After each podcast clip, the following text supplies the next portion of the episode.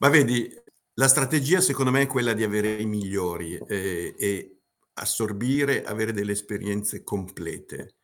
E se vuoi un po' un'inversione di tendenza rispetto al mondo contemporaneo, no? che si rivolge alla gioventù, sia Hamilton che Giovanni sono due eh, persone oltre che formate, no? sono due vincenti e, e, quindi io vedo un po' questo, tornare ai valori sicuri se vuoi eh, trovare una chiave di lettura sociologica.